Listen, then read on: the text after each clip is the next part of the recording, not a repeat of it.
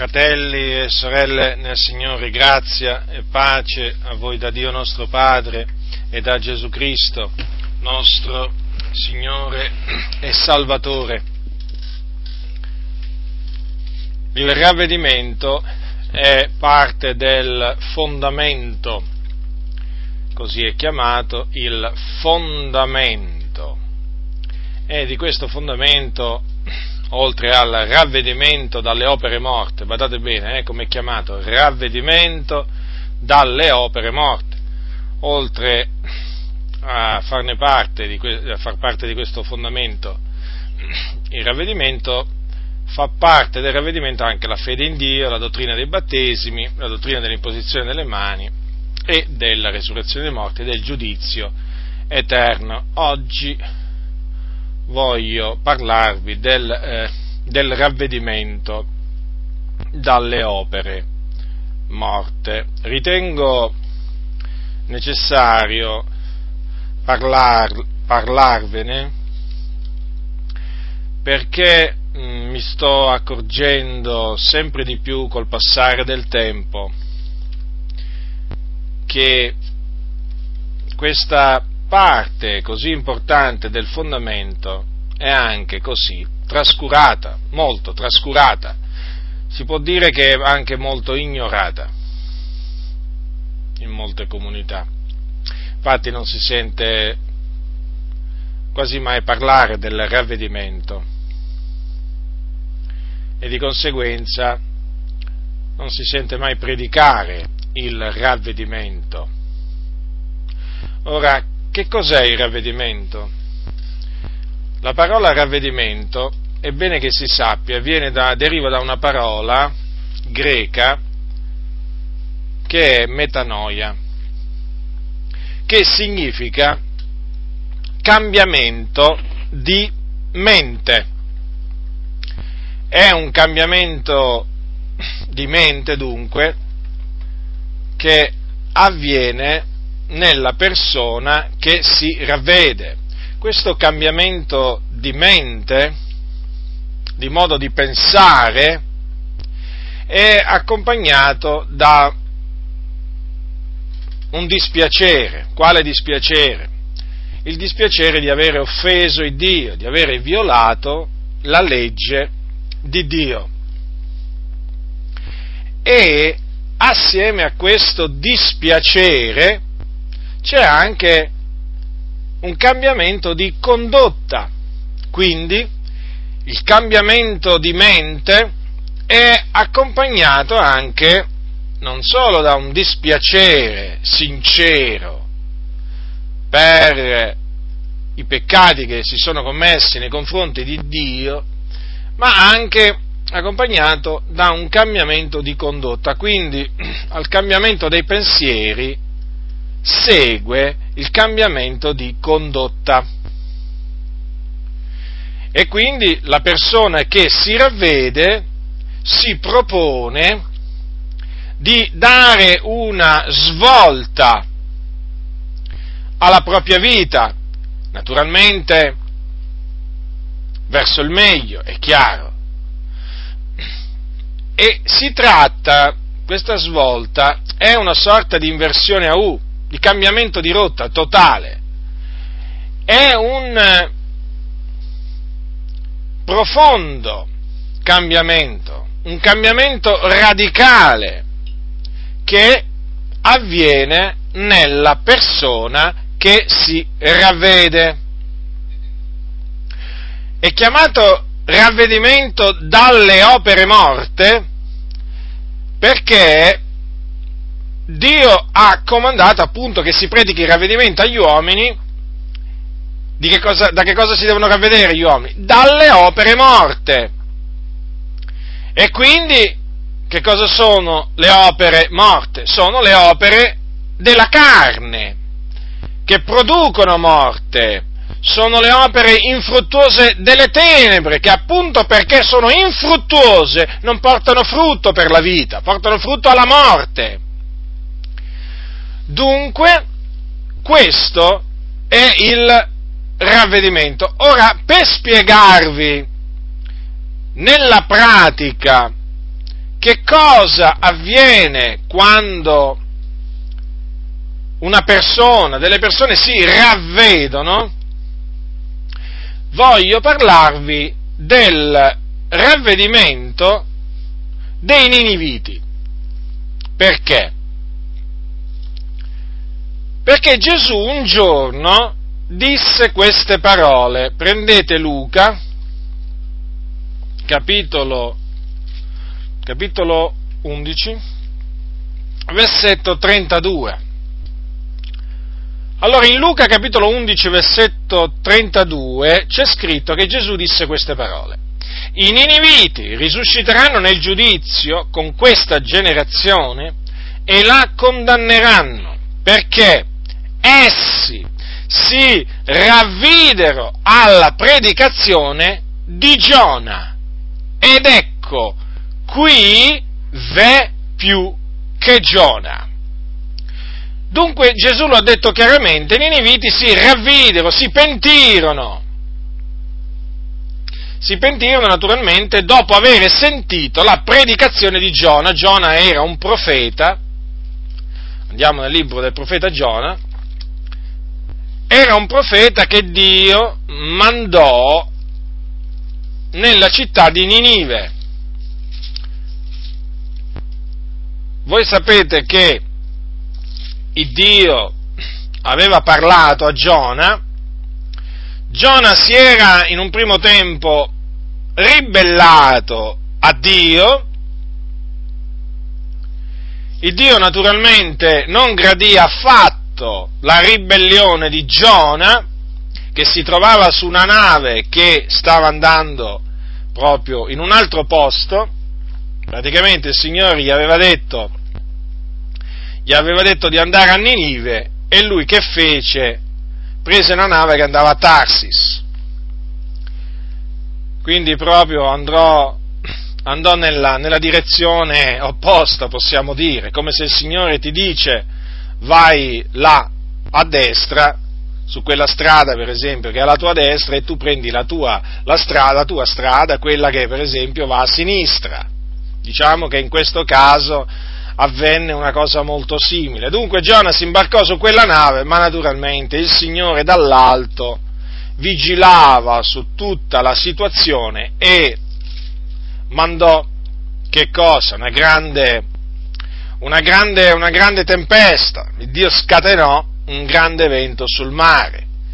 Ci fu eh, sul mare una forte tempesta e naturalmente la nave minacciava di sfasciarsi e allora i marinai ebbero paura e poi naturalmente voi conoscete, voi conoscete la, la, storia, tirarono a sorte perché credevano appunto che la sorte poi avrebbe designato colui per il quale gli stavano avvenendo tutte queste cose.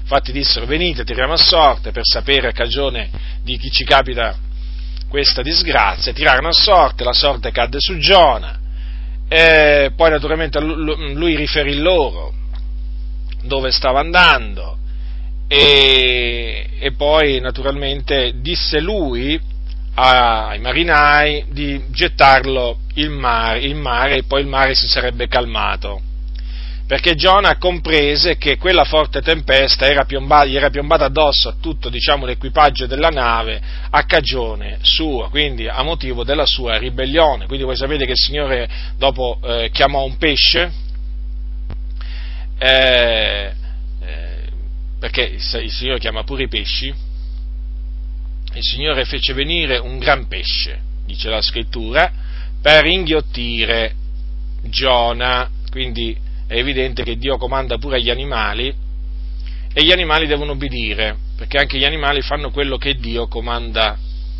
Eh, gli animali sono so, naturalmente agli ordini del, del, del, Creatore, quindi Dio è in grado di comandare, eh, di dare degli ordini a un pesce, piccolo o grande che sia, anche a un verme. Dio può dare degli ordini a un asino, a un mulo, a un cavallo, a una, una mucca, il Dio può dare ordini anche agli animali e gli animali gli obbediscono. Ora, il Signore dunque fece venire questo grosso pesce, che la scrittura non ci dice, eh?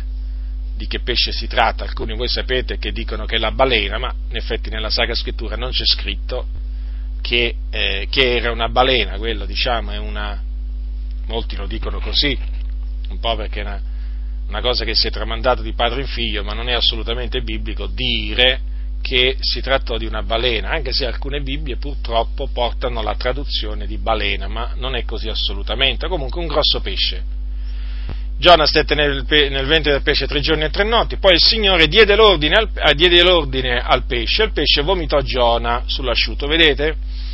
Quindi un altro ordine, prima l'ha fatto venire e poi l'ha fatto inghiottire a Giona e poi l'ha fatto vomitare. Ora, fece vomitare Giona sull'asciutto, ed ecco che la parola di Dio fu rivolta a Giona per la seconda volta. Allora leggiamo dal capitolo 3. La parola dell'Eterno fu rivolta a Giona per la seconda volta in questi termini. Levati, va a Ninive, o Ninive, la gran città, e proclamale quello che io ti comando. E Giona si levò e andò a Ninive, secondo la parola dell'Eterno. Or Ninive era una grande città dinanzi a Dio di tre giornate di cammino e Giona cominciò a inoltrarsi nella città per il cammino di una giornata e predicava e diceva ancora 40 giorni e Ninive sarà distrutta. E i niniviti credettero a Dio, bandirono un digiuno e si vestirono di sacchi dai più grandi ai più piccoli ed essendo la notizia giunta al re di Ninive, questi si alzò dal trono, si, si tolse di dosso il manto, si coprì d'un sacco, si mise a sedere sulla cenere e per decreto del re e dei suoi grandi fu pubblicato in Ninive un bando di questo tenore, uomini e bestie, armenti e greggi, non assaggino nulla, non si pascano e non bevano acqua, uomini e bestie si coprano di sacchi e gridino con forza a Dio, e ognuno si converte dalla sua via malvagia e dalla violenza perpetrata dalle sue mani. Chissà che Dio non si volga, non si penta e non acqueti l'ardente sua ira, sicché noi non periamo. E Dio vide quel che facevano, vide che si convertivano dalla loro via malvagia e si pentì del male che aveva parlato di far loro e non lo fece. Dunque, vedete, collegando queste parole alle parole che vi ho letto prima, pronunziate da Gesù Cristo, il Figlio di Dio per ordine dell'Iddio e Padre suo, possiamo tranquillamente dedurre che quando il Signore disse appunto che i niniviti si ravvidero alla predicazione di Giona, è evidente che il Signore eh, fece riferimento appunto a questo cambiamento di mente seguito, appunto, accompagnato da un dispiacere nei confronti di Dio e naturalmente da un cambiamento di condotta, perché qui c'è scritto che il Signore vide che si convertivano dalla loro via malvagia, quindi abbandonarono, decisero di abbandonare la loro via malvagia, quindi di smettere di servire l'iniquità, il peccato e di mettersi a eh, compiere la giustizia. Quindi il Signore a questo si riferì. Vedete come diciamo è molto eh, molto semplice spiegare in che cosa consiste il ravvedimento basandosi sulle sacre scritture. Basta prendere l'esempio dei Niniviti. Avete visto? Era una città malvagia. Il Dio mandò un suo messaggero che predicò il giudizio. Il giudizio la predicazione di Giona consistette nell'annunzio del giudizio di Dio su quella città. Vorrei aprire una piccola parentesi.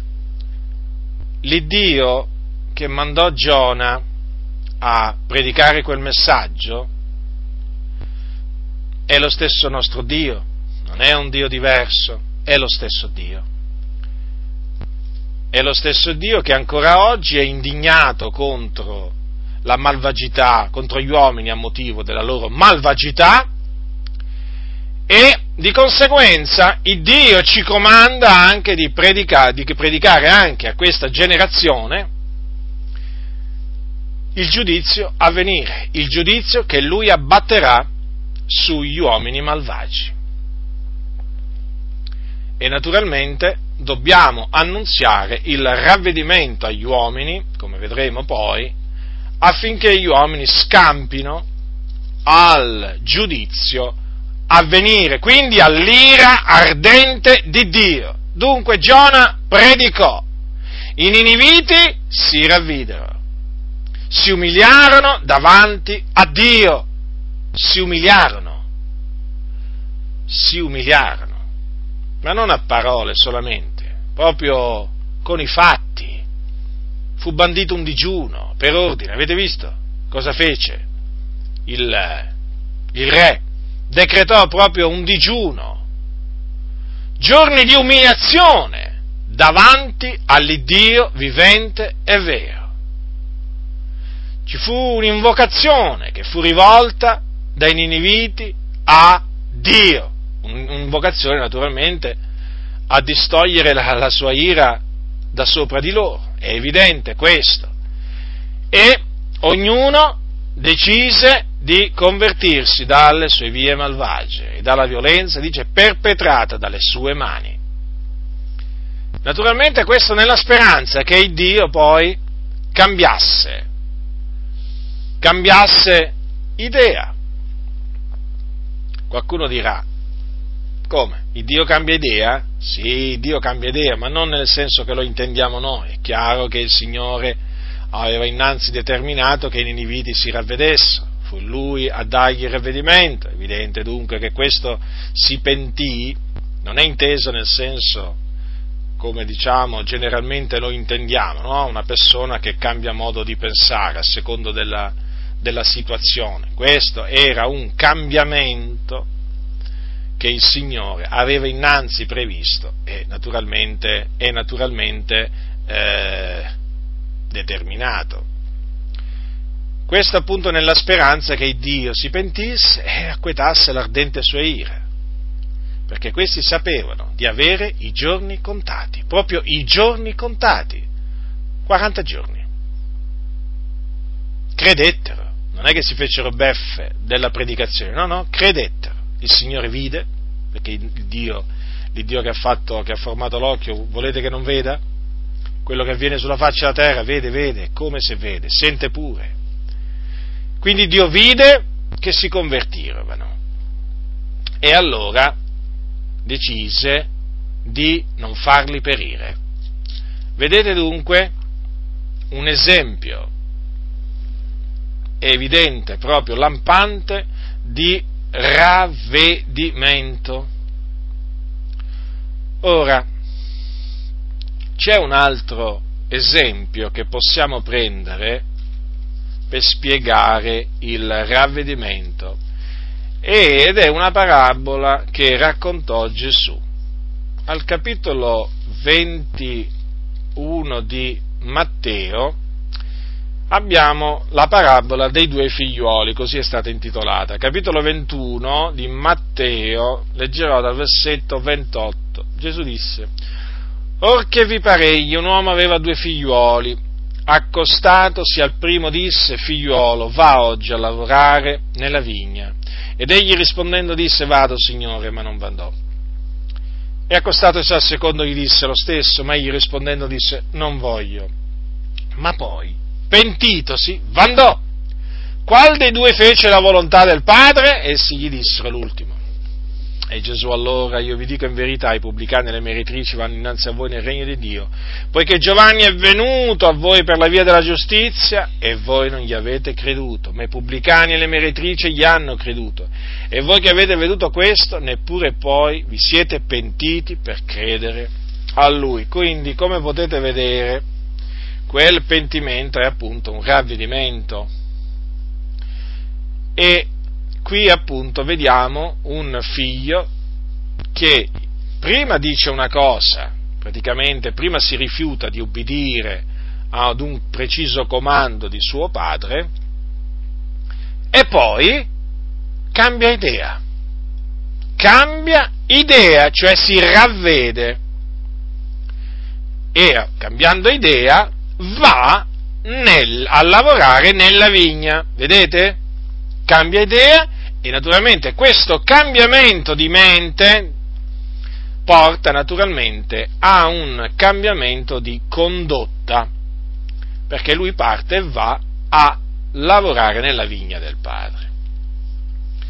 Ora, Gesù Cristo, il figlio di Dio, nei giorni della sua carne predicò il ravvedimento. Infatti, se voi prendete il Vangelo scritto da Marco, trovate scritto queste parole al capitolo, al capitolo 1.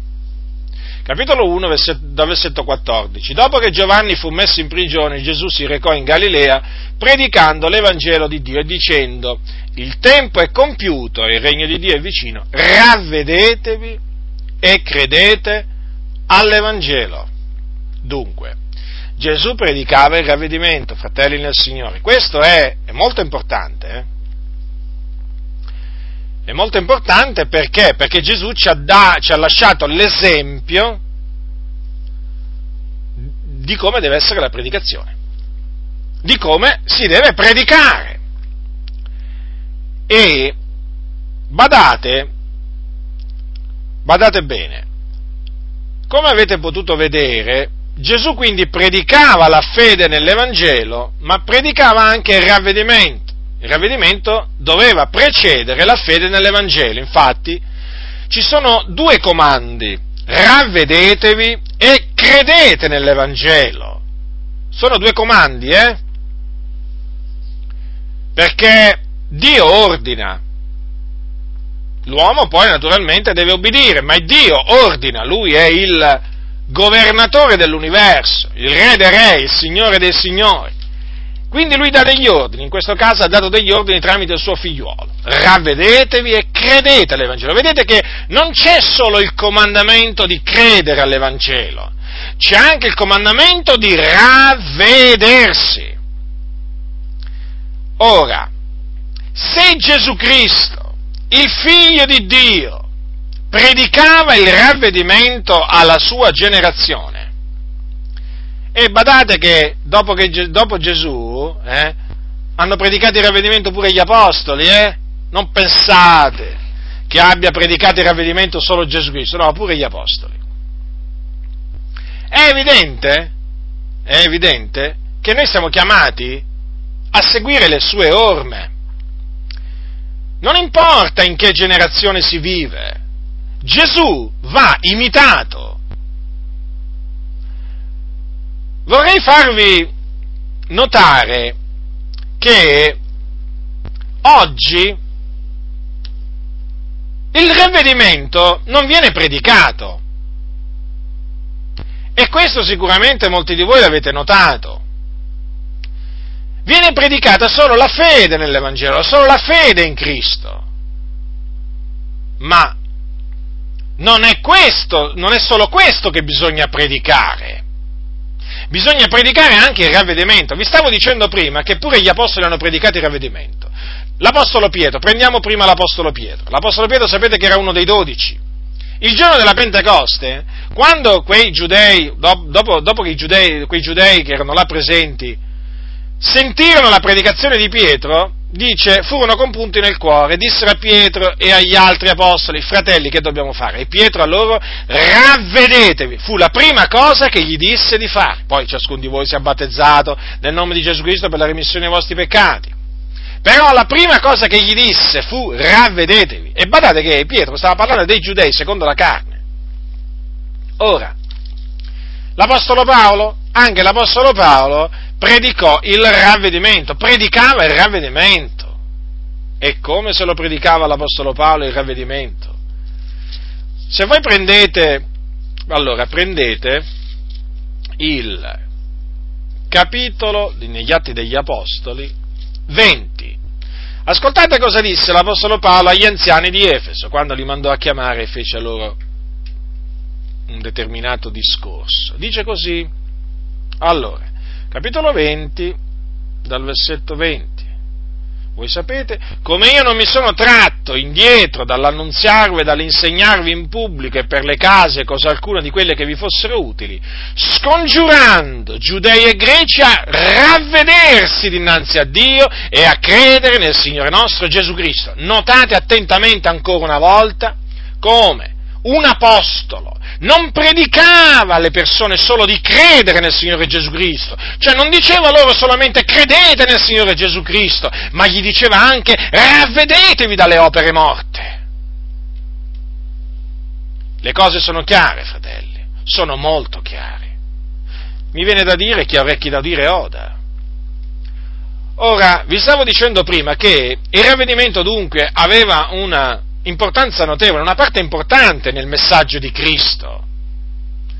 E quindi noi non possiamo esimerci dal, dal predicare il ravvedimento. Saremmo tenuti colpevoli davanti a Dio, come Gesù Cristo prima, gli apostoli dopo, hanno predicato il ravvedimento dalle opere morte alle persone, ai peccatori, e noi che facciamo? E noi evitiamo di parlare del ravvedimento? Così non sia. Ora Gesù, badate bene, che al ravvedimento dava un'importanza proprio fondamentale. Tanto è vero, tanto è vero, che un giorno disse se non vi ravvedete tutti similmente perirete. Quindi per coloro che non si ravvedono c'è la perdizione. Non solo, Gesù un giorno rimproverò duramente quelle città che non si erano ravvedute. Capitolo 11 di Matteo. Ascoltate che cosa disse Gesù, capitolo 11 dal versetto 20. Ecco che cosa scrive, cosa scrive, Matteo. Allora egli prese a rimproverare le città nelle quali erano, erano fatte, era stata fatta la maggior parte delle sue opere potenti, perché non si erano ravvedute. Ora, notate, fratelli nel Signore, la ragione per cui Gesù rimproverò quelle città. Perché non si erano ravvedute. Guai a te, Corazzino, guai a te, Bezzaida, perché se in Tiro e Sidone fossero state fatte le opere potenti compiute fra voi, già da gran tempo si sarebbero pentite con cilicio e cenere. Però vi dichiaro che nel giorno del giudizio la sorte di Tiro e di Sidone sarà più tollerabile della vostra. E tu, o Capernaum, sarai tu forse innalzata fino al cielo? No, tu scenderai fino nell'Ades, perché se in Sodoma fossero state fatte le opere potenti compiute in te, ella sarebbe durata fino ad oggi. Però io dichiaro, lo dichiaro, nel giorno del giudizio la sorte del paese di Sodoma sarà più tollerabile della tua. Notate dunque la severità della riprensione di Gesù nei confronti di quelle città che portavano il nome di Corazin, Bezzaida e Capernaum. Capernaum, la Bibbia la chiama la, la sua città, perché quando Gesù lasciò Nazareth andò proprio a Capernaum, andò, andò ad abitare. Dunque, fratelli nel Signore, è evidente che alla luce di quello che ha predicato Gesù o meglio di come ha predicato Gesù, alla luce di quello che ha predica- hanno predicato gli apostoli, oggigiorno stiamo notando che pa- manca una parte importante in molte predicazioni di evangelizzazione. Naturalmente adesso mi voglio concentrare sull'evangelizzazione, cioè sull'annunzio dell'Evangelo ai peccatori. Manca una parte. Ed è una parte importante. Ed è il ravvedimento. Voi direte, ma non è che magari era solo a quel tempo che doveva essere predicato il ravvedimento? No, non mi risulta. Non mi risulta, anzi mi risulta il contrario. Mi risulta che anche noi dobbiamo, dobbiamo predicare il ravvedimento. Gesù l'ha detto, allora, capitolo 24, prima di essere assunto in cielo, leggiamo dal versetto 46, disse loro, così è scritto, che il Cristo soffrirebbe e risusciterebbe dai morti il terzo giorno e che nel suo nome si predicherebbe ravvedimento e remissione dei peccati a tutte le genti, cominciando da Gerusalemme. Allora, se il ravvedimento e la remissione dei peccati bisogna predicarla a tutte le genti, cominciando da Gerusalemme, è evidente che noi siamo tra coloro che ci dobbiamo impegnare a predicare il ravvedimento alle persone, anche perché questo Evangelo deve essere predicato a tutte le genti prima che il Signore ritorni. E quindi assieme all'Evangelo va predicato che cosa? Il ravvedimento. Qual è dunque il messaggio che bisogna portare ai peccatori? Molto semplice, fratelli nel Signore. ravvedetevi e credete nell'Evangelo, ravvedetevi e credete nel Signore Gesù Cristo. Questo è il messaggio. Naturalmente questo è un messaggio che offende, è un messaggio che offende il peccatore, perché il peccatore si sente un, accusato, si sente accusato dalla sua coscienza. Perché nel momento in cui tu dici ai peccatori ravvedetevi, è evidente che loro capiscono che devono cambiare qualcosa. Che cosa devono cambiare? Modo di pensare modo di vivere. E allora, naturalmente, questo suscita le ire dei peccatori, l'ostinazione di molti peccatori. È evidente perché molti non vogliono abbandonare le loro inique opere, le loro opere morte. Che cosa succede? Allora, che molti hanno deciso di eh, non predicare il ravvedimento. Appunto proprio per questa ragione, perché sanno che vanno a, eh, diciamo, eh, a toccare un tasto particolare, andrebbero a toccare un tasto particolare, andrebbero, andrebbero a disturbare profondamente in una maniera inequivocabile la coscienza assopita del peccatore che naturalmente quando ha una reazione brutta, cioè negativa, eh, naturalmente eh, si manifesta con insulti, con percosse, eh, insomma, con persecuzioni varie nei confronti di chi predica il ravvedimento. E allora, e allora molti hanno deciso di omettere il ravvedimento dalla loro evangelizzazione. Ecco perché oggi l'evangelizzazione consiste esclusivamente nel dire alle persone Gesù ti ama, Gesù è venuto a, a morire sulla croce per i nostri peccati, accetta Gesù e Gesù ti perdonerà e cambierà la tua vita. Ora, Apparentemente sembra tutto a posto, ma il discorso è che non è questo il messaggio che bisogna portare. E non, non c'è giustificazione che tenga, perché il Signore ha comandato che cosa predicare. Non possiamo fare finta di niente. Non possiamo dire sì, vabbè, ma questo era per quel tempo. No, noi dobbiamo dire così il Signore ha comandato e così bisogna fare. Che cosa ha comandato il Signore Gesù? Di predicare il ravvedimento e la remissione dei peccati. Paolo, vi ricordo che a Gerusal- ad Atene, nell'Aeropago, eh, annunziò il ravvedimento, eh? E come se lo annunziò? In mezzo là ai filosofi, in mezzo ai greci, sapientoni, che si ritenevano appunto detentore no, della sapienza per eccellenza. Lui predicò il ravvedimento, perché Dio ha comandato che tutti gli uomini per ogni dove si devono ravvedere, perché Dio ha stabilito un giorno nel quale giudicherà gli uomini. Vi ricordate le parole dell'Apostolo Paolo? Ricordiamole le parole dell'Apostolo Paolo.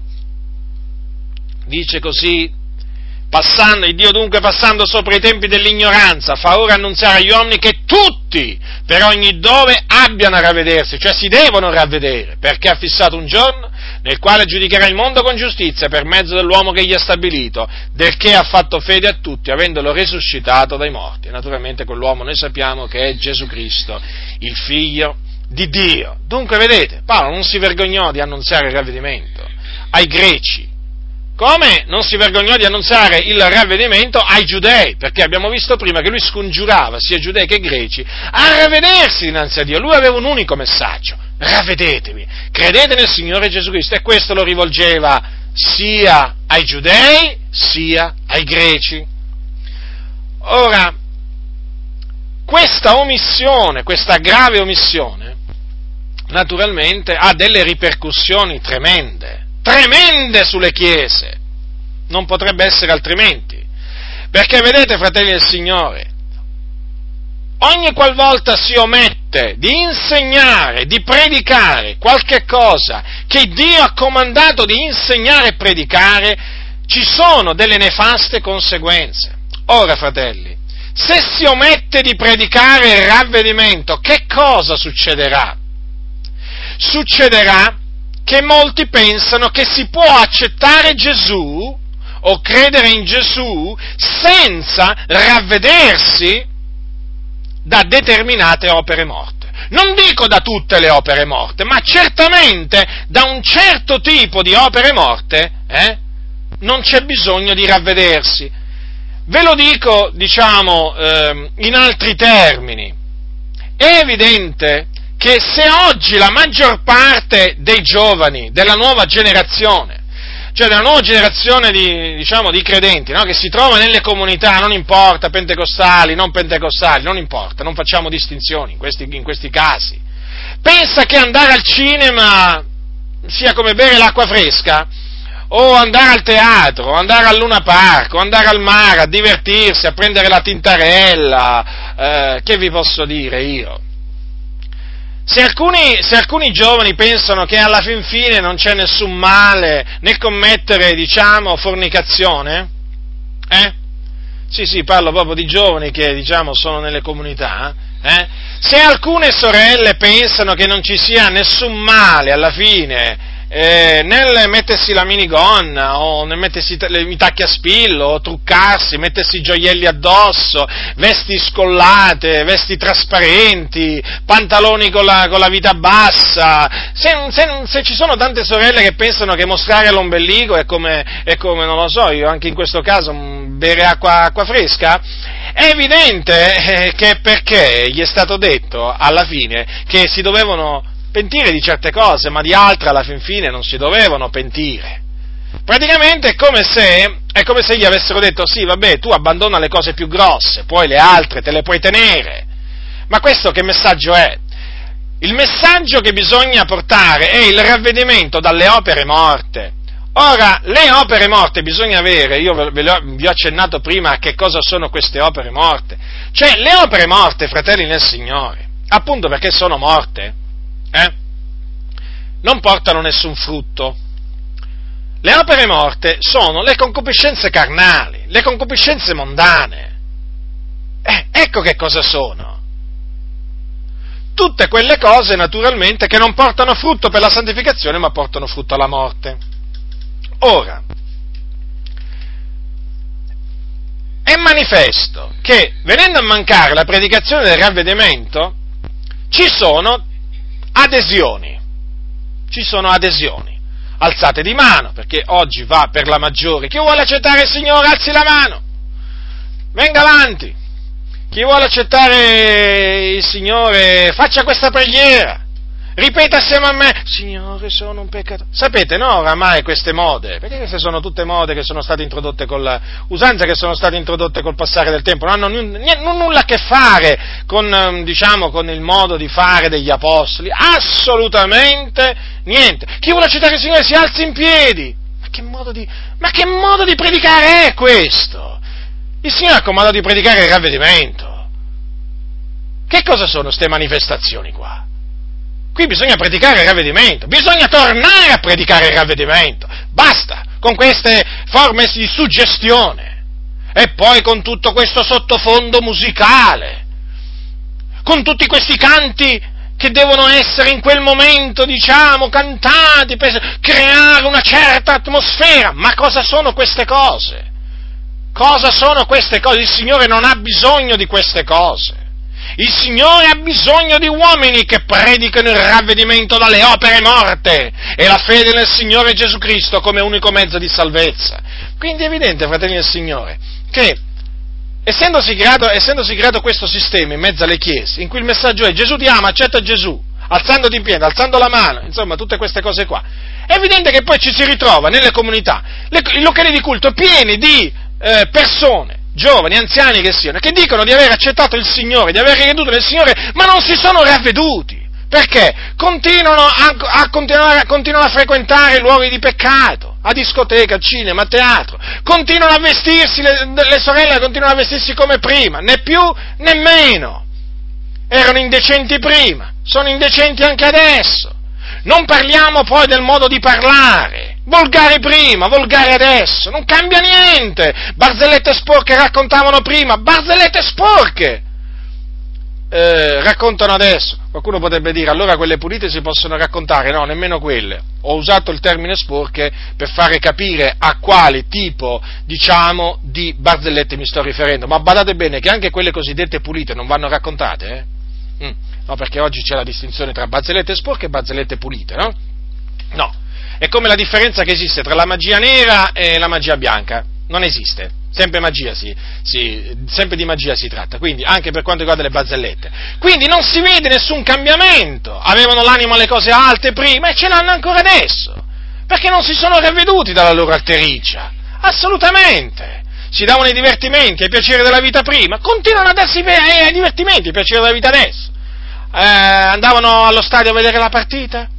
La partita di calcio, a sgolarsi, forza qui, forza là, tu qui, tu là, perché poi voi sapete, no? L'ambiente dello stadio. Io prima di convertirmi anch'io andavo, eh, io andavo più che allo stadio, andavo al palazzetto dello sport, perché ero io, ero, ero un partito della pallacanestro. E io so che, qual è l'ambiente, la, la, l'ambiente in questi luoghi. È un ambiente veramente eh, perverso, è un ambiente proprio di, che non fa assolutamente per i santi. Parolacce, bestemmie, insulti contro gli arbitri, i giocatori avversari non è assolutamente un luogo dove andare, la, eh, lo, lo, stadio, il palazzetto sport, a vedere non importa quale partite. Ora è evidente. Che cosa cambia? Dov'è il cambiamento? Dov'è il cambiamento? Non si vede un cambiamento nel modo di pensare, non si vede un cambiamento nel modo di vivere. Perché? Perché non gli è stato ordinato, non gli è stato predicato sin dall'inizio il ravvedimento dalle opere morte e meno che meno gli è stato insegnato poi. Anzi, oggi costoro quando sentono qualcuno che dice ai peccatori ravvedetevi, si spaventano. Dicono, fratello, ma che cosa stai facendo? Ma se tu parli così li spaventi. Ma voglio dire, perché tutto questo? Perché sono cresciuti, sono cresciuti nella ribellione, sono cresciuti in un ambiente eh, dove certi verbi, certi termini non, li, non, si, non si sentono mai, quasi mai. O se si sentono, si sentono così per sbaglio. Alcuni li menzionano per sbaglio certi, certi versetti. Certi versetti della Bibbia oggi vengono proprio così, perché si sbagliano alcuni pastori, eh, non perché vogliono, diciamo, citarli, così, proprio capita proprio eh, capite, fratelli nel Signore, che cosa è successo, che cosa sta succedendo? Che i locali di culto si riempiono, è come se si riempiono. D'altronde sono diventati dei teatri, dei luoghi di intrattenimento. Non c'è bisogno di andare a teatro, il teatro è venuto nei locali di culto, non c'è bisogno di andare al cinema, il cinema adesso c'è nei locali di culto, non c'è bisogno di andare nei night club a vedere la, le danzatrici del ventre, adesso le danzatrici del ventre ci sono nei locali di culto. Vi rendete conto? Ma quale ravvedimento? Ma non esiste il ravvedimento per costoro. Non viene predicato, non viene praticato, non viene incoraggiato, anzi viene scoraggiato. Difatti coloro che predicano il ravvedimento sono considerati antiquati, antiquati, retrogradi. Capite? E tutto questo perché? Perché c'è una generazione di pastori oggi, corrotti, corrotti, molti dei quali non si sono mai, mai ravveduti, non si sono mai convertiti dalle loro mondane concupiscenze. Quando li incontri nella loro vita privata, ma sembrano persone del mondo, non vedi nessuna differenza. Tu dici, ma questo si è ravveduto veramente? Dici di credere in Gesù, ma si è ravveduto questo? Uno non vede nessun cambiamento. Come mai non si vede nessun cambiamento? Come mai? Ve lo siete chiesti? Questa è una domanda molto importante da farsi. Deve esserci una risposta. E la risposta è nella Bibbia. Manca la predicazione del ravvedimento dalle opere morte. Gesù, per Gesù era importante, per gli apostoli era importante e per molti oggi non ha alcun valore. Anche perché anche perché se gli devono dire di ravvedersi, eh, è evidente che loro stessi devono dimostrare, questi predicatori, di essersi ravveduti. Ma se fanno le stesse cose di quelli a cui predicano, se fanno le medesime cose, ma uno che va a mettersi mezzo nudo al mare, ma mi volete spiegare un pastore che si mette mezzo nudo al mare, no? che porta tutta la comunità, spiegatemi se avrà mai il coraggio di dire ai peccatori che vanno al mare, alle donne che vanno a mettersi mezze nude al mare, a prendere all'interno, voi pensate che avrà mai il coraggio di dirgli ravvediti dall'andare al mare? Ma quando mai? Ma quando mai? Non, non, non potrà mai, già mai farlo. Un pastore che è patito di calcio, che ha la parabola, che, si, che diciamo che mh, mm, prende queste pay tv, no? no? Per vedersi le partite del campionato. Ma voi pensate che predicherà mai contro il calcio, il gioco del calcio che è un gioco violento, uno dei giochi più violenti che esiste? Hm? Ma quando mai? Nessun ravvedimento dal calcio, nessun ravvedimento dall'andare alla partita di calcio, perché lui stesso, lui stesso è un patito di calcio. Quindi non può predicare il ravvedimento da questa mondana concupiscenza. Comprendete? Un pastore che ha una moglie che si vesta come una meretrice, come una fotomodella, ma mi volete spiegare come potrà mai predicare il ravvedimento, eh? il ravvedimento a, a, diciamo, a, alle donne che si vestono in una, maniera, in una maniera indecente, dicendogli di smettere di vestirsi in una certa maniera? Perché poi il ravvedimento implica questo. Eh? Non, glielo, non glielo potrà dire. Sempre per la stessa ragione, perché lui praticamente, lui e la sua moglie non sono d'esempio. Se la moglie è piena di gioielli, ma mi volete, mi volete dire una sorella che si mette i gioielli da che cosa si deve ravvedere? Certamente dal mettersi i gioielli no, perché quella non è più un'opera morta, quella è quasi un'opera meritoria. Comprendete? Questi sono, diciamo, esempi eh, poi non parliamo di quei pastori che hanno i figli proprio, che sono proprio dissoluti, ribelli. Ma quando mai questi potranno mai predicare il ravvedimento? Ma quando mai? Gli, direbbero, la prima volta che menzionerebbero il termine, il verbo ravvedersi, gli direbbero subito, guarda, pensa a te prima e a tutta la tua famiglia, perché siete voi i primi che vi dovete ravvedere. È evidente dunque quindi che per evitare questa riprensione, per evitare di fare la figura dell'ipocrita, è chiaro che questi non lo predicano il ravvedimento. Quindi c'è anche questo, diciamo, alla, eh, diciamo, all'origine di questa omissione, il fatto che certi pastori non hanno rinunziato a gran parte delle mondane concupiscenze. Guardate che la lista è lunga, eh? E dunque è evidente che non possono predicare il ravvedimento, perché verrebbero subito additati. Certo, perché chi predica il ravvedimento deve dimostrare di essersi ravveduto. Perché quando poi ti diranno ravvediti tu, eh, tu gli devi dire mi sono ravveduto, ma glielo devi dimostrare che ti sei ravveduto. Perché se con la bocca dici una cosa e con la vita dimostri un'altra cosa, beh, sarai smascherato subito. Sarai smascherato proprio in pochissimo, in brevissimo tempo. Dunque, vedete, vedete che cosa, quali danni, quali danni ha prodotto l'omissione della predicazione del ravvedimento dalle opere morte. È chiaro che eh, ci sono altre ragioni, per esempio eh, voglio dire, viene adotta la ragione che hanno paura che i peccatori si spaventano e vanno via dal culto e non tornano più. Ma dove sta il problema? Ma Gesù non è che si poneva questi problemi, neppure gli apostoli. Assolutamente. Questo significa che questi uomini cercano di piacere agli uomini e non al Signore Gesù e quindi non sono servitori di Cristo. Qua voi direte, ma tu sei drastico, beh come devo essere? Se non è bianco e nero, eh? Eh, se non è bianco e nero. È così. Voglio dire, Paolo disse, se cercassi di piacere ancora agli uomini non sarei servitore di Cristo. Come lo spiegate questa espressione? Che se tu cerchi di piacere agli uomini non servi più Cristo. Lo so, sono parole dure, ma le cose stanno così, fratelli e signori, non posso dirvi un'altra cosa. Vi ingannerei, se vi dicessi un'altra cosa, vi ingannerei e io non voglio ingannarvi. Ci sono già tanti che ingannano i fratelli assolutamente mi voglio proprio, mi voglio dissociare, mi voglio proprio tenere lontano mille miglia da queste persone che ingannano la fratellanza. Assolutamente mi sono proposto di non usare mai un parlare lusinghevole verso, verso, verso, verso i fratelli, naturalmente come facevano verso i peccatori e anche verso i fratelli, come naturalmente si studiavano di fare gli apostoli. E questo, e questo perché eh, noi vogliamo per piacere, per piacere al Signore, naturalmente. naturalmente. quando si piace al Signore si dispiace agli uomini. Ora, molti appunto hanno paura che eh, le persone si scandalizzano, loro dicono, fratello, ma se qui si cominciano a predicare il ravvedimento, poi le persone si scandalizzano e vanno via, dove sta il problema? Dove sta il problema? Quelli che sono ordinati a vita eterna crederanno, non bisogna preoccuparsi quando uno deve predicare, non importa se in piazza, in strada, al locale di culto, sotto una tenda, non importa, non importa, uno deve predicare quello che il Signore ha comandato, poi sarà il Signore, mediante lo Spirito di Dio, a convincere di peccato, sarà il Signore che appunto darà al, ai peccatori di ravvedersi, perché? Dovete sapere che il ravvedimento è qualcosa che viene da Dio, che viene concesso da Dio.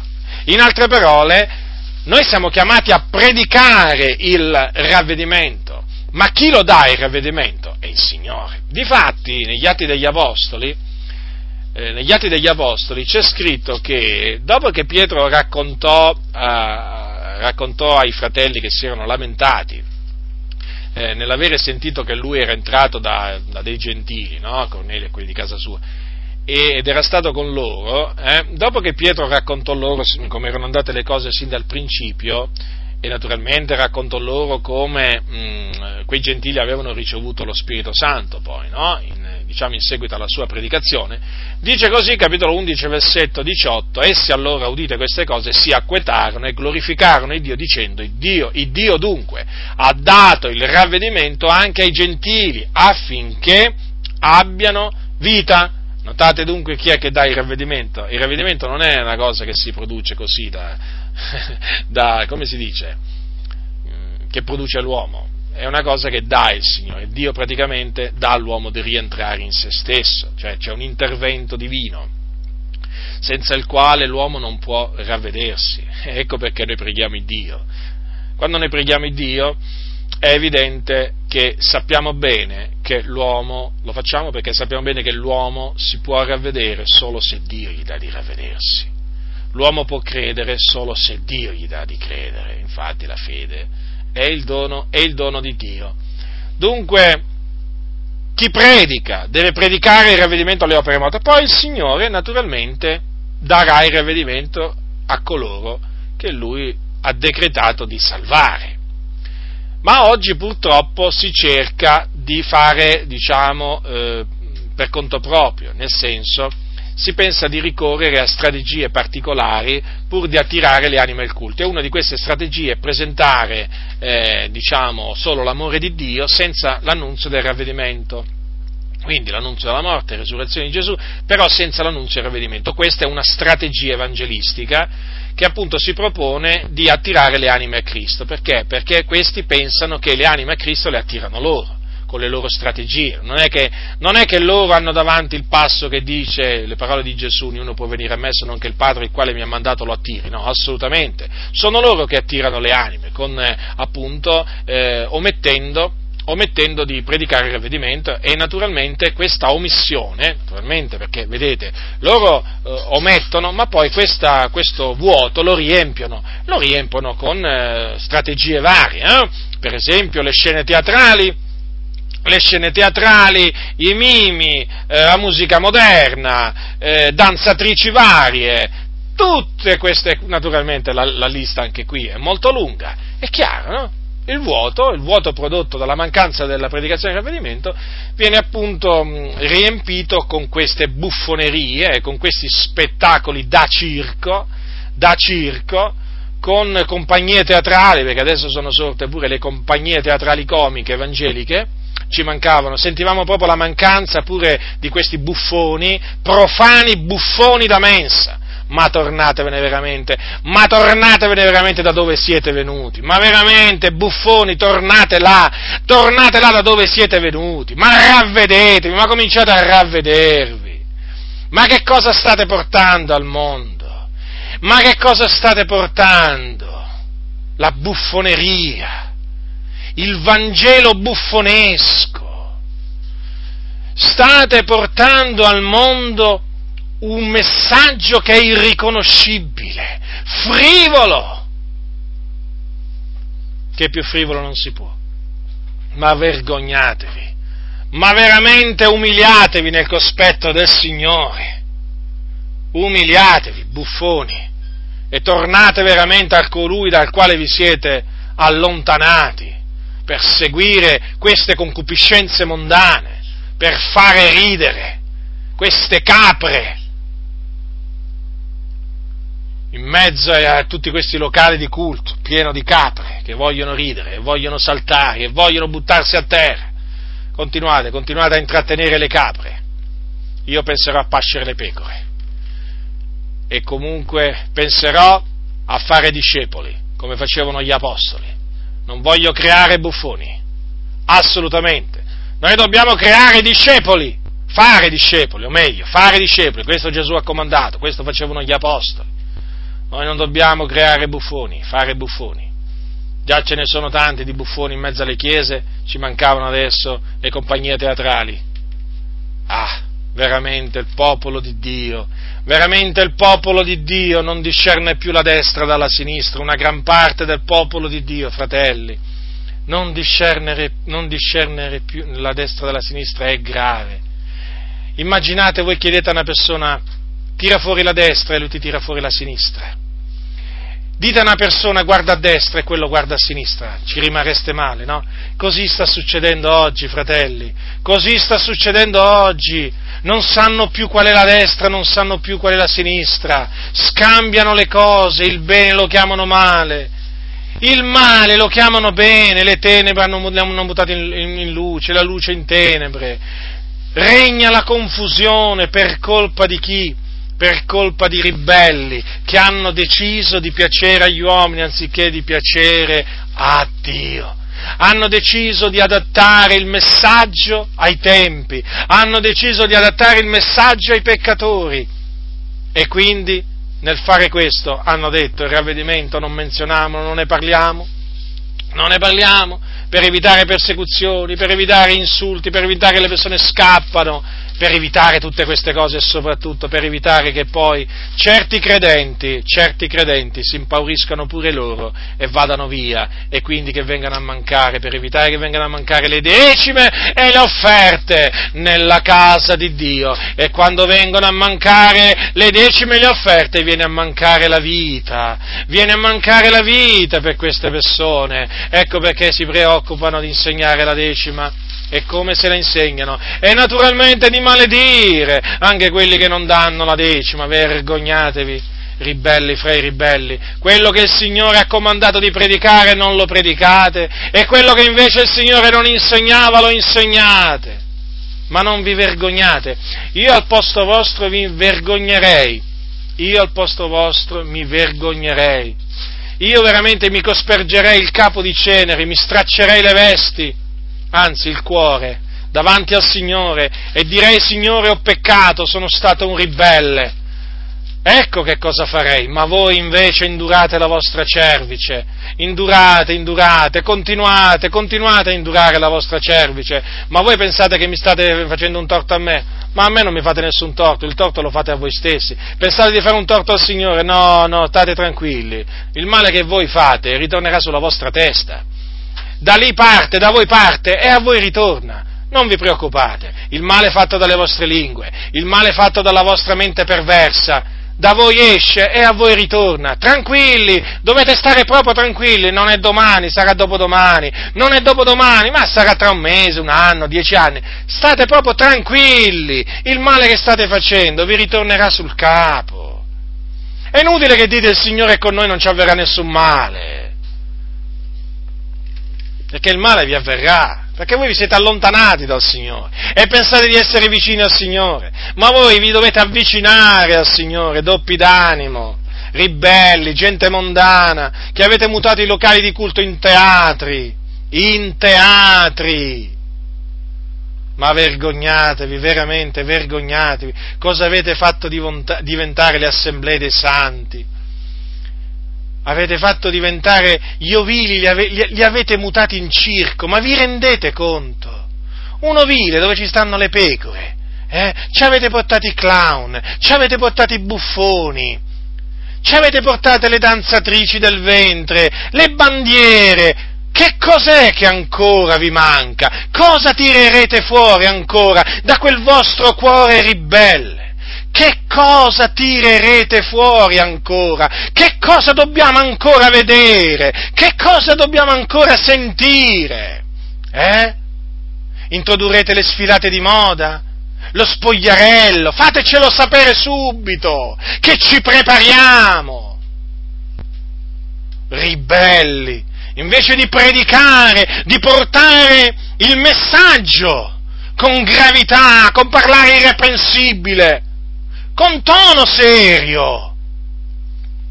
Cosa avete fatto diventare l'annunzio dell'Evangelo? Una buffoneria. Ma il Dio, il Dio non, non vi lascerà impuniti. Sappiatelo, ve lo ribadisco questo.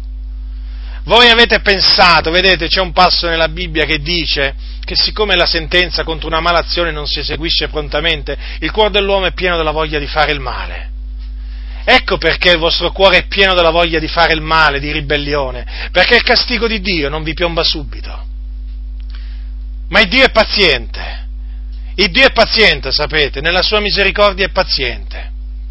Ma se non vi ravvedete voi, eh, buffoni, eh, uomini da circo, menestrelli astuti, senza timore di Dio, ma il giudizio di Dio ricadrà su di voi, come, come, cadde sui ribelli al tempo dei profeti. Ma cosa pensate voi? Che Dio non vede, che Dio non sente, che Dio si compiace in queste vostre buffonerie, eh? che Dio si compiace in questi vostri mezzi, strategie che usate per portare il suo santo Evangelo, santo Evangelo che avete profanato, eh? avete profanato ciò che è santo. E adesso tanti pensano, tanti pensano che è così che bisogna evangelizzare hm? e si arrabbiano contro di noi perché pensano che quelli che hanno torto siamo noi. Avete capovolto tutto, ma state proprio tranquilli che arriverà il giorno, arriverà il giorno che piangerete amaramente a cagione della vostra ribellione. Piangerete amaramente, sì perché vi ribadisco, il Dio non tiene per, il Dio i colpevoli non li tiene per innocenti, eh? voi siete colpevoli davanti a Dio, perché avete omesso, omesso il ravvedimento dalle opere morte, l'avete sostituito, l'avete sostituito con strategie varie per attirare le anime che non hanno niente a che fare con la predicazione dell'Evangelo balletti vari, salti in banchi, queste cose qui niente a che fare. Non hanno niente a che fare con la predicazione del Vangelo. È inutile che vi arrabbiate, è inutile che vi ascagliate contro di me. Guardate, cioè forse ancora voi non avete capito una cosa, che chi si oppone ai comandamenti di Dio non è che si oppone a Giacinto Butindaro, perché io sono polvere non è che sprezza Giacinto Butindaro, sprezza l'Iddio vivente che ha dato quei precetti. Diceva Paolo, chi sprezza questi precetti non sprezza un uomo. Ricordatevele queste parole.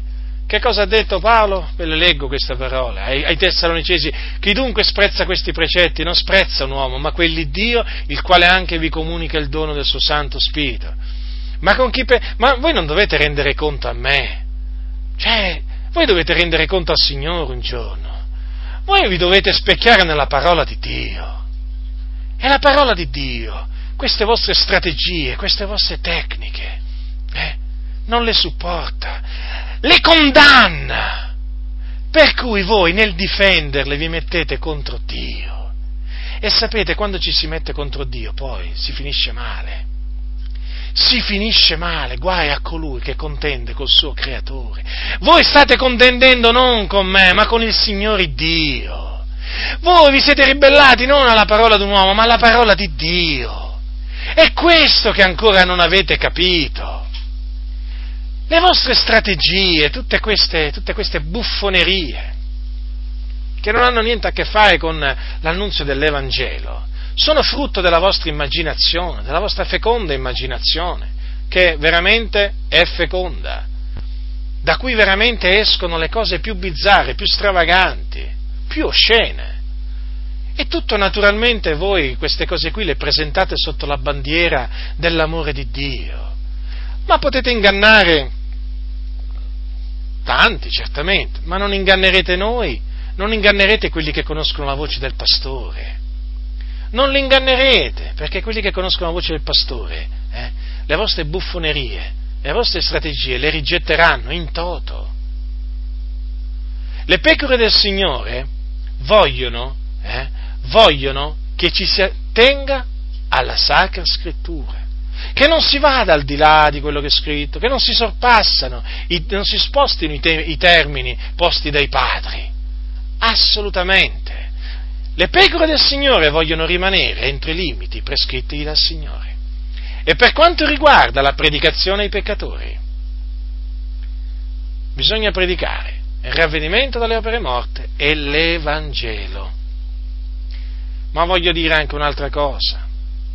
Oggigiorno il ravvedimento non va predicato solamente a quelli di fuori, cioè ai peccatori, a quelli che ancora non conoscono il Signore, ma il ravvedimento oggi è necessario predicarlo anche a gran parte della Chiesa dell'Iddio vivente. Perché gran parte della Chiesa dell'Iddio vivente si è abbandonata alle mondane concupiscenze, si è conformata al mondo e quindi è necessario che dai pulpiti si predichi al popolo di Dio, caparbi e ribelle, il ravvedimento. Sì. Quando io dico a taluni fratelli ravvediti, alcuni pensano che io gli stia dicendo che io naturalmente lo stia prendendo per uno che ancora non ha mai conosciuto il Signore, ma non è questo, assolutamente. Considerando qual è il significato del verbo ravvedersi, è evidente che quando dico a un fratello che ragiona in maniera perversa e parla in maniera perversa, cioè antibiblica, ravvediti, quello che gli voglio dire è cambia modo di pensare e naturalmente modo di vivere.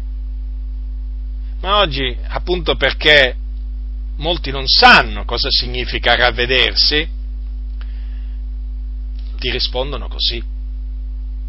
Anche queste risposte fanno capire, fanno capire che alcuni non sanno cosa significa ravvedersi, o meglio, predica, pensano che il ravvedimento sia da predicare solo ai peccatori che ancora non hanno conosciuto il Signore. No, il, il ravvedimento va predicato anche a coloro che in mezzo al popolo di Dio hanno commesso adulterio con il mondo, cioè che si sono resi amici del mondo e quindi sono diventati nemici di Dio.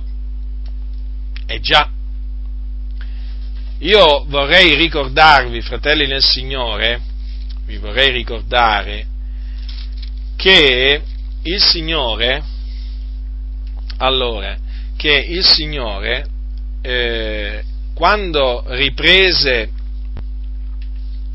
l'angelo della chiesa di Laodicea, che praticamente era un pastore, il conduttore di quella comunità, gli disse, tutti quelli che amo io li riprendo e li castigo, abbi dunque zelo e ravvediti. Queste parole sono parole di Gesù. Vedete che Gesù ha continuato a, predic- a annunziare il ravvedimento anche dopo che è stato assunto in cielo. Vedete? All'angelo della chiesa di Laodicea. Quel Gesù che apparve a, Gio- a Giovanni sull'isola di Patmos mandò un messaggio di ravvedimento a chi? All'angelo della chiesa di Laodicea, quindi a un credente, gli disse abbi dunque zelo e ravvediti, certo, perché lui era diventato tiepido, era diventato amico del mondo. Dunque vedete, il ravvedimento va predicato anche a coloro che sono diventati tiepidi, a coloro che sono diventati amici del mondo. E questo per il bene della Chiesa, affinché la Chiesa, la Chiesa si purifichi da ogni contaminazione di carne e di spirito, affinché la Chiesa eh, elimini dal suo mezzo peccati, eh, peccati vari e anche naturalmente determinati individui chi sono costoro? Quelli che chiamandosi fratelli sono fornicatori, oltraggiatori, ubriachi, avari, rapaci, perché appunto con costoro non bisogna mettersi e bisogna togliere il malvagio di mezzo a noi stessi, invece oggi molti il malvagio se lo vogliono tenere in mezzo a loro.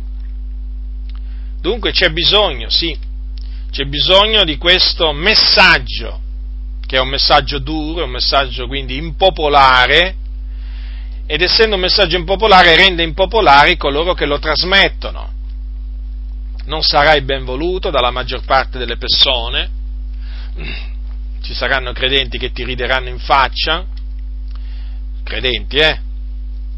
Perché qui sto parlando della predicazione e ravvedimento ai, agli adulteri in mezzo alla Chiesa, ci saranno credenti che ti rideranno in faccia, ci saranno credenti che ti diffameranno, che ti, che ti insulteranno, ti offenderanno, certo, perché questo veramente è un messaggio che ha sempre portato grande disturbo nei ribelli, perché il ribelle tende a rimanere ribelle e quando sente qualcuno che gli dice ravvediti, naturalmente scatena la sua ira, la sua, la sua, la sua follia. Però vale la pena, fratelli del Signore, appunto perché è solamente in questa maniera che si può sperare di vedere il popolo di Dio tornare a camminare sui sentieri antichi, cioè è solamente in questa maniera che si può sperare di vedere i credenti che si sono corrotti tornare a santificarsi,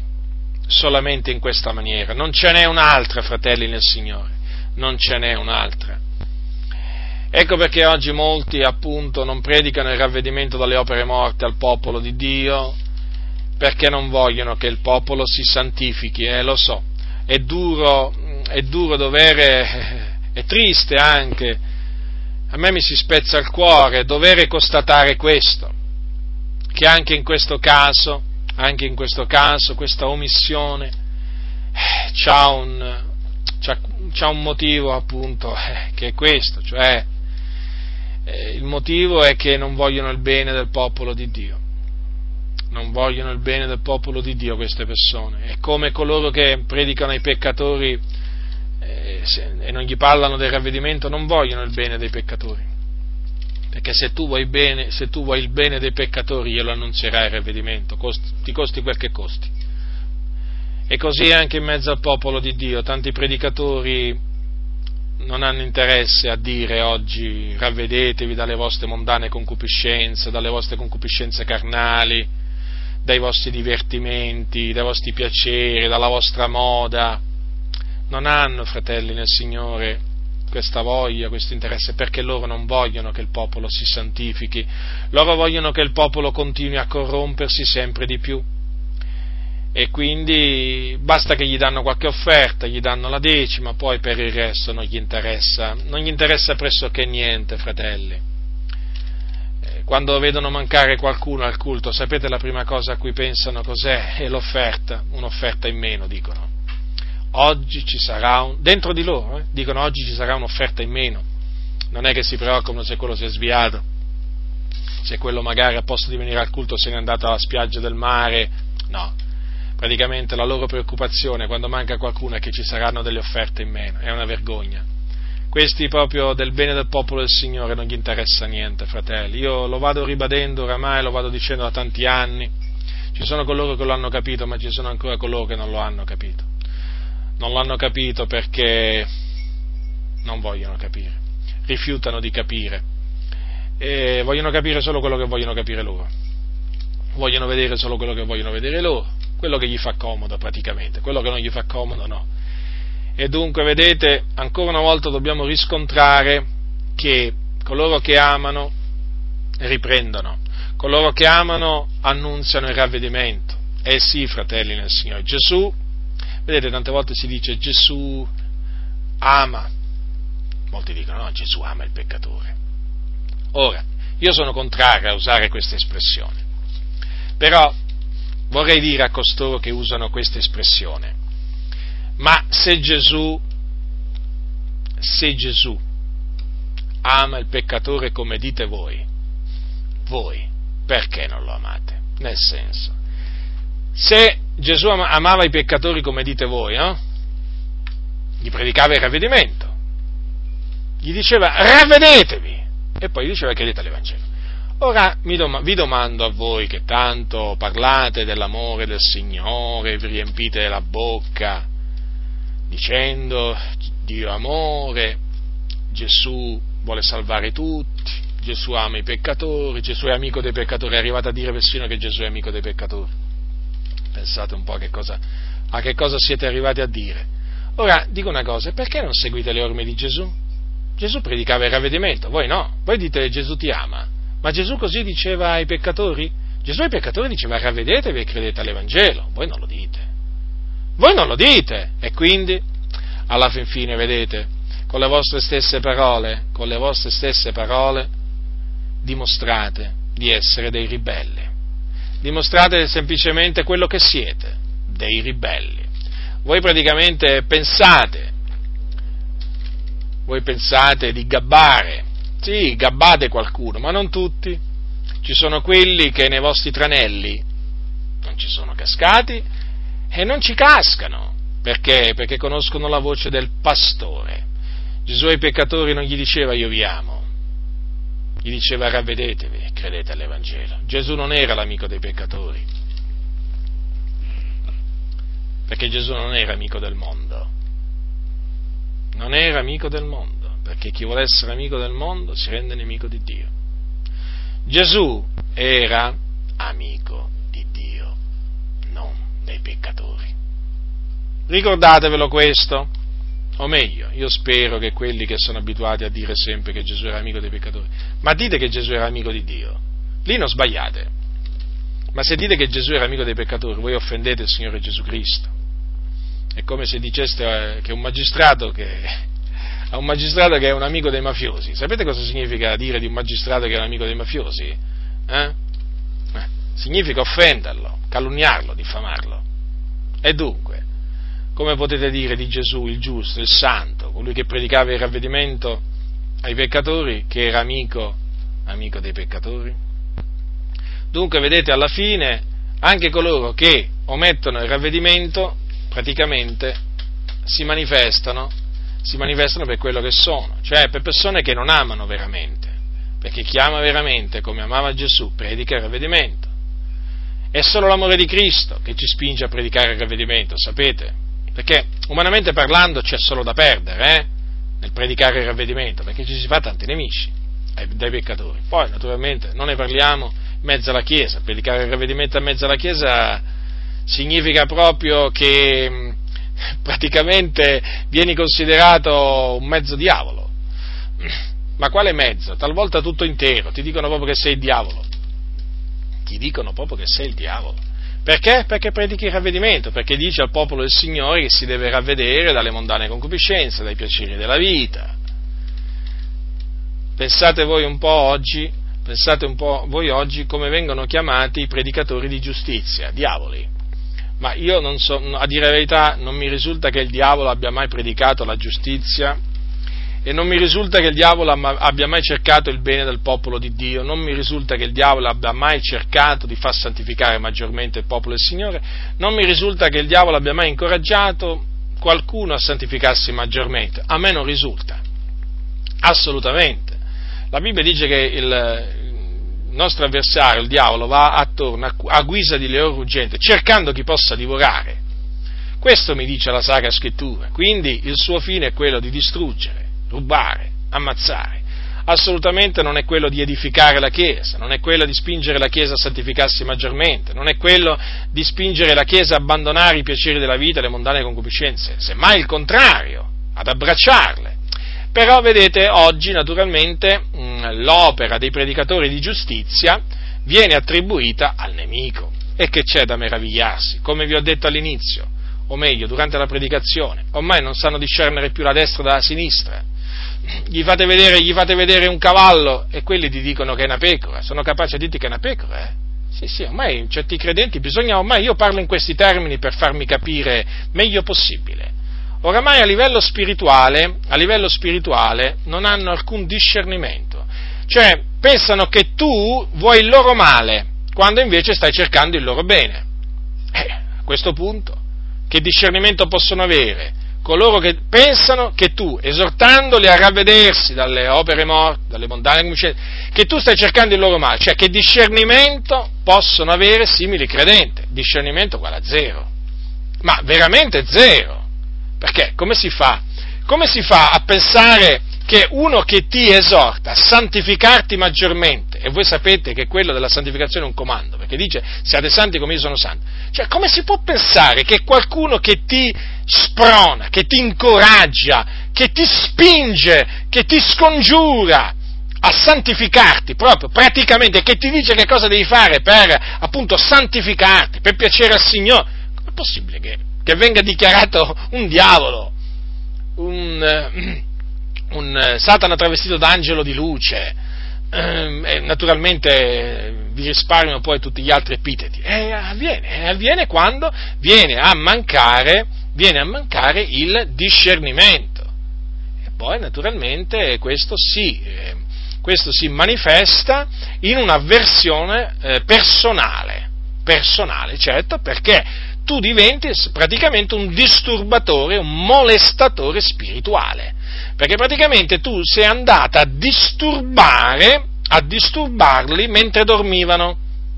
O meglio, tu sei andato con un faro, con un faro ad illuminare le loro tenebre. Allora loro si sono visti scoperti e naturalmente in questa maniera si sono scatenati, scatenati perché loro la luce non l'amano, e allora ecco che ti definiscono in tutte queste maniere. Dunque, il desiderio di coloro che oggi vogliono vedere le persone salvate eh, si deve manifestare, come si è sempre manifestato, nell'annunzio della predicazione del ravvedimento dalle opere morte, naturalmente, e dall'annunzio dell'Evangelo. Oggi mi sono soffermato appunto sull'annunzio del ravvedimento alle opere morte. E anche mh, mm, il desiderio di voler vedere il popolo di Dio santificarsi si manifesta nell'annunzio del ravvedimento a coloro naturalmente che si sono abbandonati alle concupiscenze mondane e alle concupiscenze carnali. È così che si manifesta l'amore, l'amore di Cristo. È così, fratelli non può essere altrimenti. Abbiamo un esempio in Gesù prima e poi negli Apostoli. Nessuno può dire che appunto Gesù non aveva, chi può dire che Gesù non aveva l'amore di Dio nel suo cuore? Chi può dire che gli Apostoli non avevano l'amore di Cristo nei loro cuori? Nessuno. Quindi se loro, allora se Gesù ha annunziato ai peccatori il ravvedimento, si deve annunziare il ravvedimento ai peccatori ancora oggi, per la salvezza dell'anima loro. Eh, perché i peccatori, ve lo ricordo, se non si ravvedono, periranno all'inferno. Mm, se non vi ravvedete, tutti similmente perirete, lo ha detto Gesù, eh? Quindi, fratelli, è importante predicare il ravvedimento, eh? Dunque, poi, una volta che si convertono, naturalmente, se i credenti si abbandonano a un certo punto del loro cammino, si abbandonano alle concupiscenze mondane, quindi tornano a servire praticamente la carne, se, se tornano a mettere le loro, diciamo, loro, le loro membra al servizio dell'iniquità, allora lì bisogna predicare ancora una volta il ravvedimento affinché siano distolti da quel modo d'agire iniquo e quindi tornino a santificarsi. E tutto questo lo si deve fare, lo si deve fare appunto per il bene, il bene della Chiesa. Chi non lo fa? Fratelli del Signore, tirate voi le conclusioni. Tirate voi le conclusioni. Per me una persona che non predica come ha predicato, che non predica il ravvedimento come lo ha predicato Gesù agli Apostoli, io stento a chiamarlo predicatore dell'Evangelo. Come lo si può definire? Predicatore di che? Dell'Evangelo? Sì, ma Gesù era predicatore dell'Evangelo, gli Apostoli erano predicatori dell'Evangelo, ma predicavano il ravvedimento? Poi Gesù lo ha comandato di predicare il ravvedimento, quindi non esistono giustificazioni, non esistono i sofismi, i ragionamenti, questi ragionamenti che fanno alcuni, non reggono dinanzi alla parola di Dio. Bisogna fare come la Bibbia comanda di fare. E poi c'è un'altra cosa che vi voglio dire, appunto, che coloro che oggi da dietro i pulpiti non predicano il ravvedimento a questa generazione di credenti, soprattutto dico, parlo di quella nuova, eh, che oramai è sfrenata, corre dietro le concupiscenze del mondo, le concupiscenze carnali proprio, a un ritmo sempre più veloce, chi non predica il ravvedimento vuol dire che non ama il popolo del Signore, ama il suo portafoglio, ama se stesso, ma non si può dire che ama il Signore. Non si può dire che ama il popolo del Signore, perché chi ama il popolo del Signore queste cose non le tollera e da queste cose farà di tutto per far distogliere i credenti, perché sono cose dannose, sono cose che corrompono la Chiesa, sono cose che non portano nessuna gloria e lode al nostro grande Dio. Quindi tenete bene a mente, fratelli nel Signore, questo mio breve insegnamento, questa mia breve esortazione, che ha avuto come eh, diciamo, oggetto il ravvedimento dalle opere morte. Ricordatevi, è parte del fondamento. Ritenete anche questa parte, non sbarazzatevene, rimanete, diciamo, con i vostri piedi su questo fondamento e non permettete a nessuno di cambiarlo questo fondamento, non permettete a nessuno di rovinarlo questo fondamento. È un fondamento prezioso e di questo fondamento fa parte il ravvedimento dalle opere morte. La grazia del Signore nostro Gesù Cristo sia con tutti coloro che lo amano con purità incorrotta.